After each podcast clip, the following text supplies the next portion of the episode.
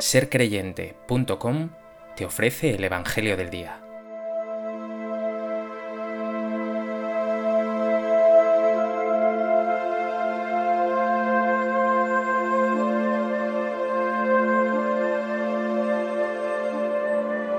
Del Evangelio de Juan.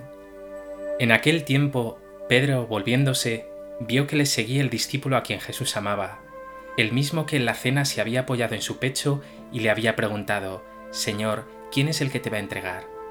Al verlo, Pedro dice a Jesús, Señor, ¿y este qué?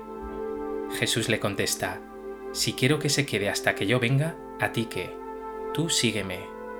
Entonces empezó a correr entre los hermanos el rumor de que ese discípulo no moriría. Pero no le dijo Jesús que no moriría, sino, si quiero que se quede hasta que yo venga, a ti qué. Este es el discípulo que da testimonio de todo esto y lo ha escrito. Y nosotros sabemos que su testimonio es verdadero. Muchas otras cosas hizo Jesús. Si se escribieran una por una, pienso que ni en el mundo entero podría contener los libros que habría que escribir.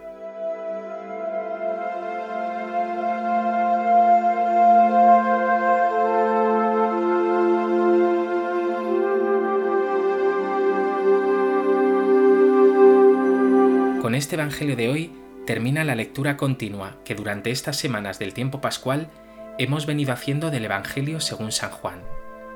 Mañana domingo celebraremos la solemnidad de Pentecostés, la venida del Espíritu Santo. Con esta solemnidad concluyen los 50 días del tiempo pascual.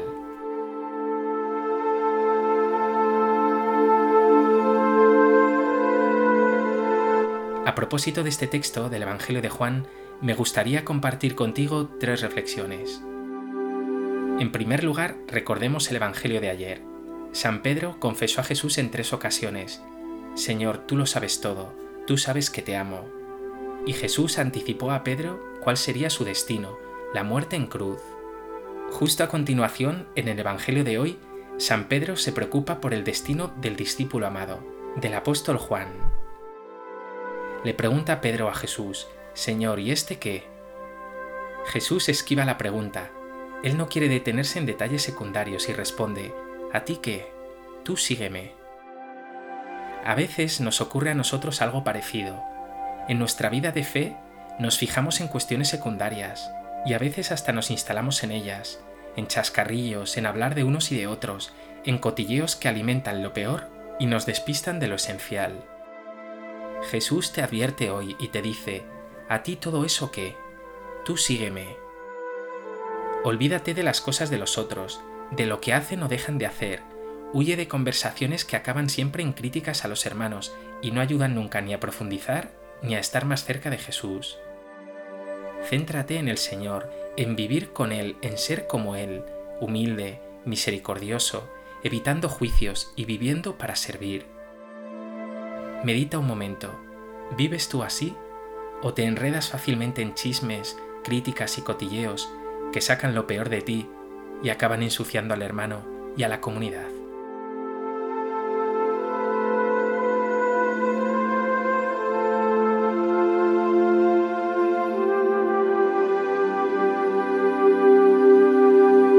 En segundo lugar, en el Evangelio de hoy se habla de este discípulo, del discípulo Juan, del evangelista Juan y el texto tiene para él tres palabras que definen a todo seguidor de Jesús. 1. Lo define como el discípulo amado. Tú también eres increíblemente amado por Jesús, te ha escogido, te ha amado, te sostiene, te fortalece, te hace partícipe de su felicidad. 2. Se dice a continuación que ese discípulo en la cena se había apoyado en el pecho de Jesús. Tú también tienes que apoyar tu cabeza sobre el pecho del Señor poner tu vida junto a su corazón, reposar en su regazo, dejarte acariciar por él, oír los latidos de su corazón, permanecer íntimamente unido a él en la oración y tomar así fuerzas para ser como él. Y tres, añade el texto, este es el discípulo que da testimonio. Tú también has de dar testimonio, eres misionero, apóstol de Jesús, testigo de su amor, de su buena noticia, no te lo puedes callar. Piensa en estas tres ideas te sientes amado por Jesús, estás unido a Él, das testimonio de Él y de su reino?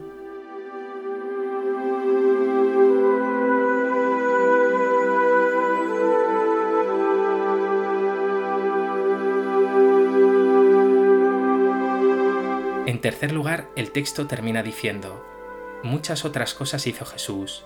Si se escribieran una por una, pienso que ni en el mundo entero podría contener los libros que habría que escribir. Está claro que los evangelios dan cuenta solo de unas poquísimas cosas que hizo Jesús. Es obvio que sanaría a muchísimos más enfermos, derrocharía infinidad de misericordia, tendría mil sonrisas y caricias, diría palabras hermosísimas que lamentablemente no han llegado hasta nosotros.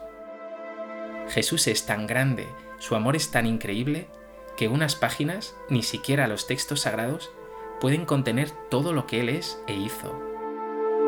Pero es que muchas de estas páginas no escritas están en ti, en tu vida, en todas esas cosas que Él ha realizado en ti. Cuánto te ha amado, protegido, mimado. Tú, en este sentido, eres un Evangelio vivo, un libro en el que tus hermanos habrán de descubrir qué maravilloso es Jesús y cuánto ama a cada persona. Seguro que has escuchado esa preciosa frase, tu vida es el único Evangelio que muchos leerán.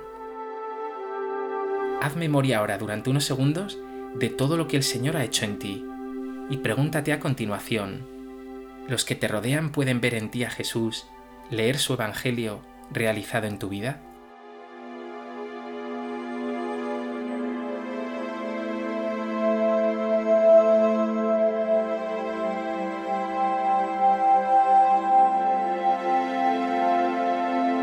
Pues que las palabras de este Evangelio te lleven a tomar conciencia de cuánto te ama el Señor, a renovar tu amor por Él, a poner tu cabeza sobre su pecho y a recordar cuántas maravillas ha obrado Dios en ti y cómo Él cuenta contigo para llegar con su amor a todos sus hijos.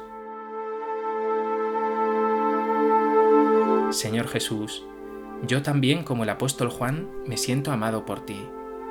Quiero vivir en tu regazo. Sé que siempre me proteges y me muestras tu amor Hoy, víspera de la solemnidad de Pentecostés, te pido tu Santo Espíritu, que me fortalezca y me dé valentía para ser testigo de tu gran amor.